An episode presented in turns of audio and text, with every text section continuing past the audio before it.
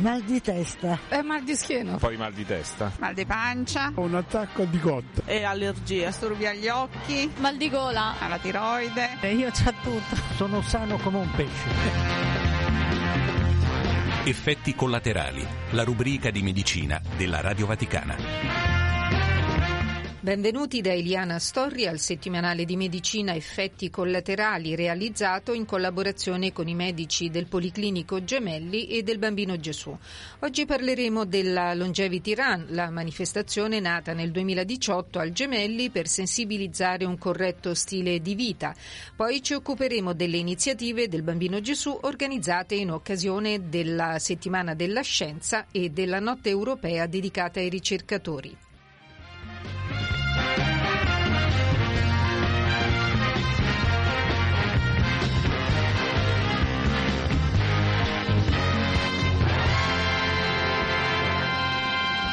Sabato e domenica prossimi, ultima tappa della Longevity Run 2023 Summer Tour che per la prima volta avrà luogo a Forte dei Marmi. Prevenzione, sport e natura, questi gli elementi della manifestazione giunta al sesto appuntamento.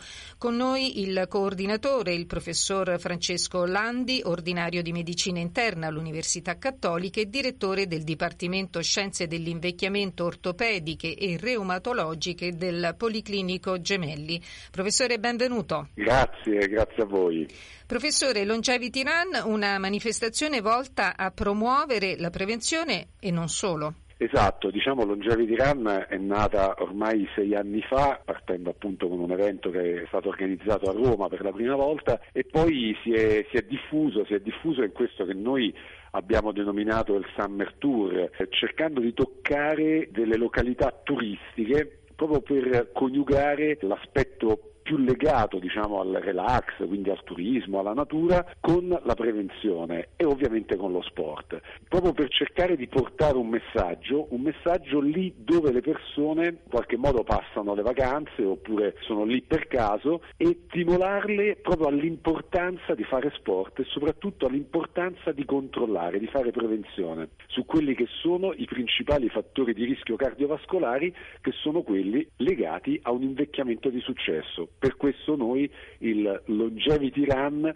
lo decliniamo poi come Longevity Check-up. Lei ha parlato di malattie cardiovascolari, ma quante altre patologie questi comportamenti possono contrastare, cioè l'attività fisica, la corretta alimentazione, non al fumo? Di fatto proprio per questo noi lo, lo consideriamo un check-up della propria vita, del proprio modo di comportarsi, perché noi sappiamo che appunto fattori come l'esercizio fisico, come la sana alimentazione, quindi la dieta mediterranea, l'astensione dal fumo e anche il corretto controllo del peso corporeo, cioè avere per tutta la nostra vita un peso normale e quindi un indice di massa corporea normale è qualcosa che favorisce il benessere, che favorisce la longevità e che può essere una delle condizioni che previene l'insorgenza di malattie, ma non solo delle malattie cardiovascolari, ma anche delle malattie neurologiche, delle malattie oncologiche. È chiaro che poi dopo noi dobbiamo sempre andare a fare delle prevenzioni specifiche rispetto esempio all'età e al sesso, quindi penso alla prevenzione sul tumore della mammella o la prostata o del, del tumore colon retto, ma se noi partiamo da una prevenzione molto semplice e ci sensibilizziamo a questo argomento, è chiaro che potremo fare appunto poi un discorso più ampio che va a colpire in qualche modo e quindi a prevenire tutte quelle che possono essere i fattori di rischio di altre malattie. Ci saranno visite gratuite? Ci saranno assolutamente visite gratuite, il Longevity Check-up è stato e sarà sempre offerto gratuitamente dai medici del Policlinico Gemelli, dal gruppo che coordino personalmente della medicina interna e geriatria e comprenderanno questa visita appunto la misurazione della pressione arteriosa, il controllo del colesterolo e della glicemia e poi di tutti quei fattori antropometrici che abbiamo detto come per esempio la circonferenza vita fianchi, la circonferenza del polpaccio, tutte indicazioni molto importanti su quelli che sono appunto i, i componenti principali del nostro organismo come la massa magra e la massa grassa. Nella tappa di Forte dei Marmi avremo in più anche, grazie appunto all'iniziativa del professor Stanislao Rizzo, il nostro ordinario di oculistica del Polino Gemelli anche una prevenzione mh, sull'occhio, in particolare sulla maculopatia degenerativa. Quindi ci sarà il camper della prevenzione con visita oculistica, anche in questo caso appunto gratuite. Allora appuntamento con la salute a Forte dei Marmi il 23 e 24 settembre per i check-up e il 24 per la camminata corsa di 5 km non competitiva. Grazie professore per questa iniziativa. Grazie a voi. Stai ascoltando Radio Vaticana. Era il professor Francesco Landi, ordinario di medicina interna all'Università Cattolica e direttore del Dipartimento Scienze dell'Invecchiamento Ortopediche e Reumatologiche del Policlinico Gemelli. Ora ascoltiamo un po' di musica, poi andremo al Bambino Gesù per parlare della settimana dedicata alla scienza e le iniziative dell'ospedale pediatrico per questa ricorrenza. Il mio nome è Ayrton e faccio il pilota corro veloce per la mia strada, anche se non è più la stessa strada, anche se non è più la stessa cosa. Anche se qui non ci sono piloti, anche se qui non ci sono bandiere, anche se qui non ci sono sigarette e birra che pagano per continuare. Per continuare poi.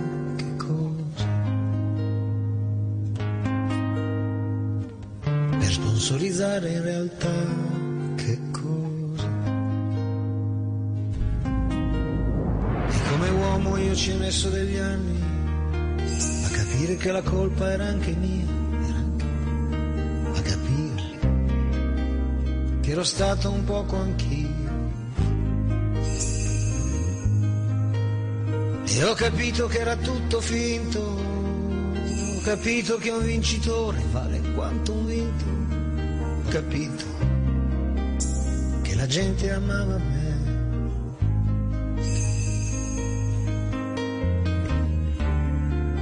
Potevo fare qualcosa.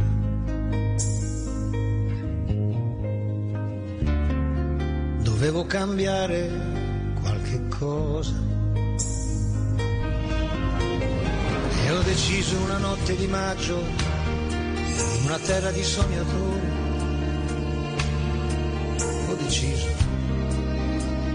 toccava forse a me. E ho capito che Dio mi aveva dato il potere di far tornare indietro il mondo, rimbalzando nella curva insieme a me.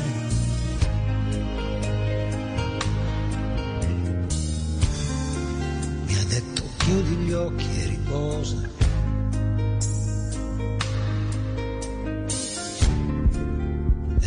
chiuso gli occhi.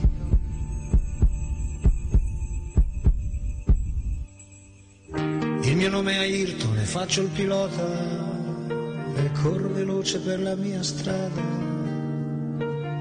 Anche se non è più la stessa strada, anche se non è più la stessa cosa.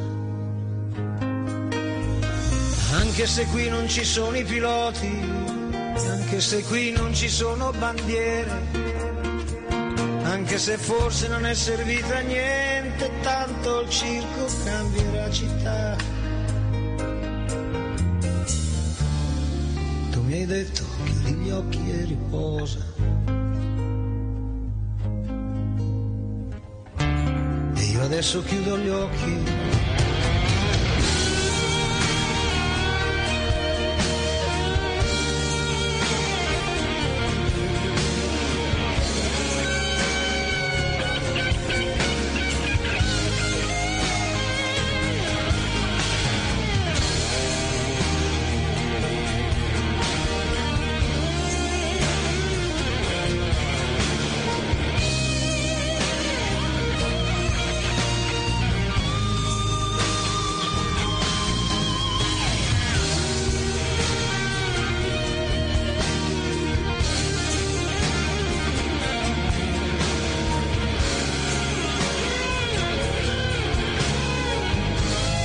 Stai ascoltando Radio Vaticana.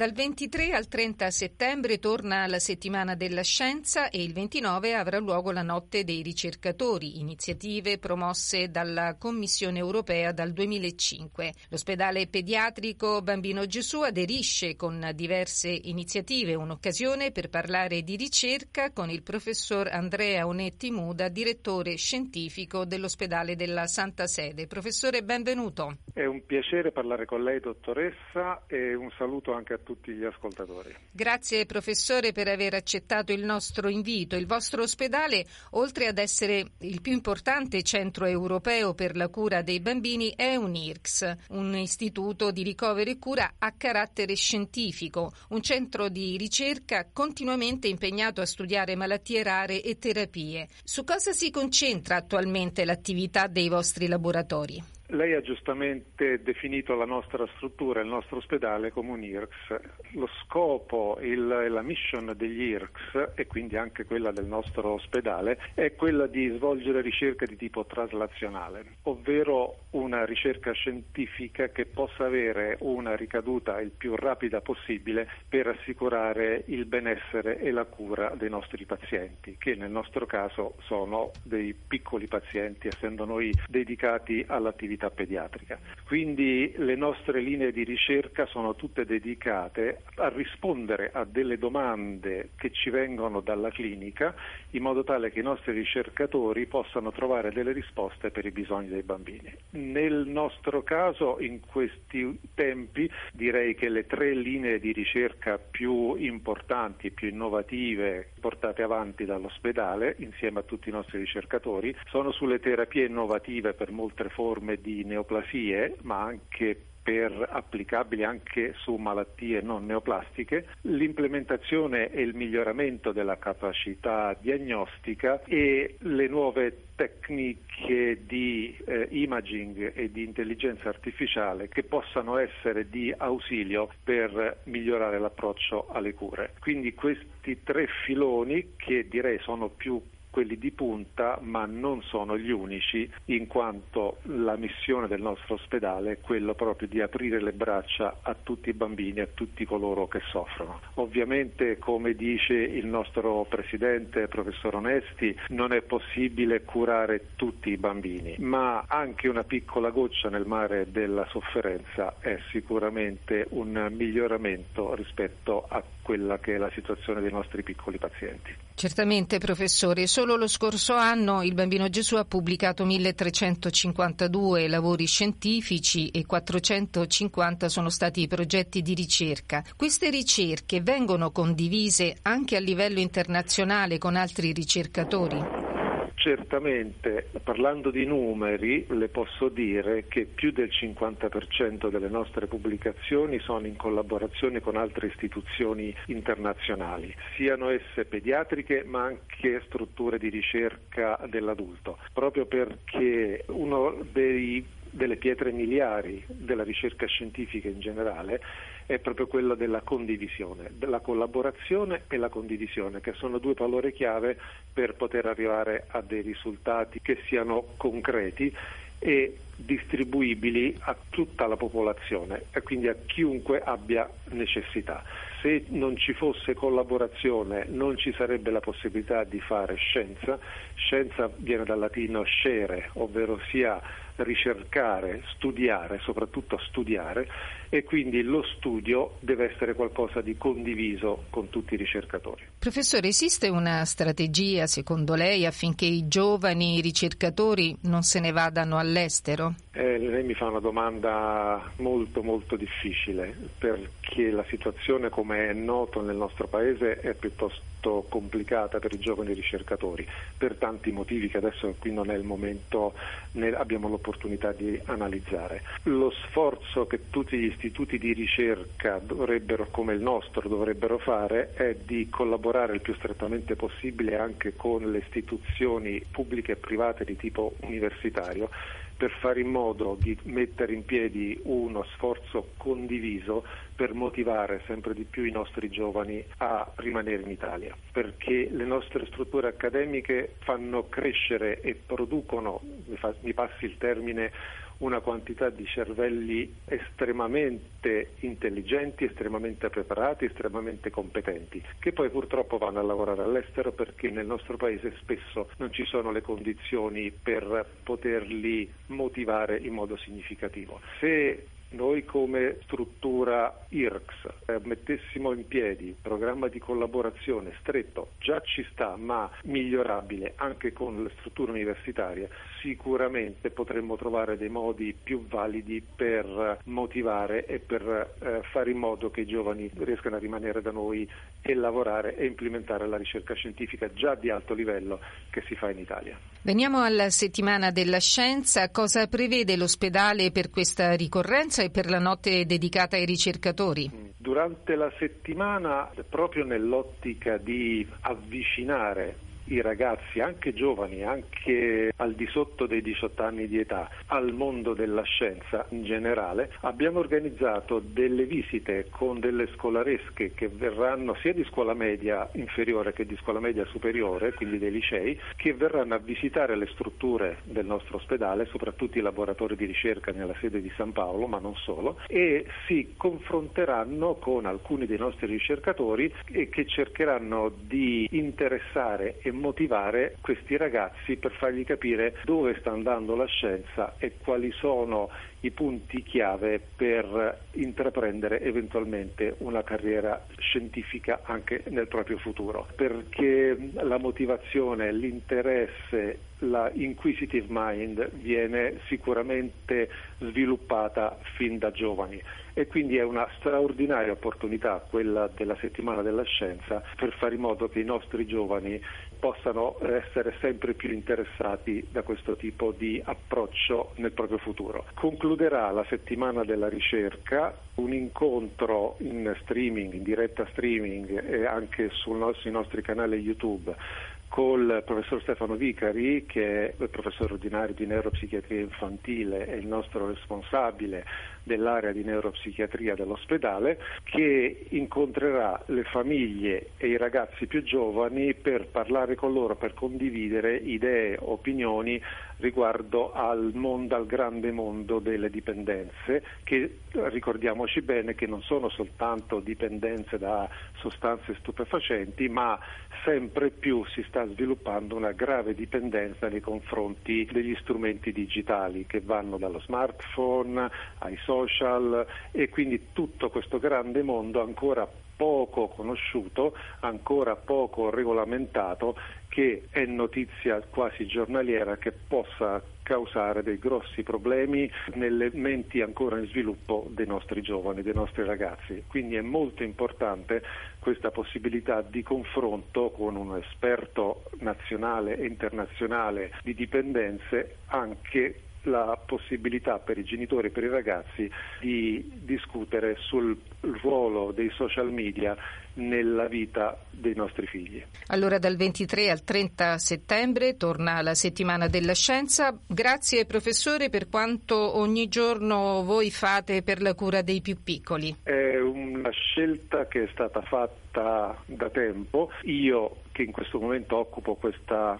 posizione non, non, ho fatto altro che avere l'onore di unirmi a un gruppo di scienziati, di medici, di personale sanitario, di personale amministrativo che da 150 anni non fa altro che portare avanti questa missione dell'ospedale, l'ospedale del Papa, verso la cura e il sostegno dei più piccoli. Stai ascoltando Radio Vaticana.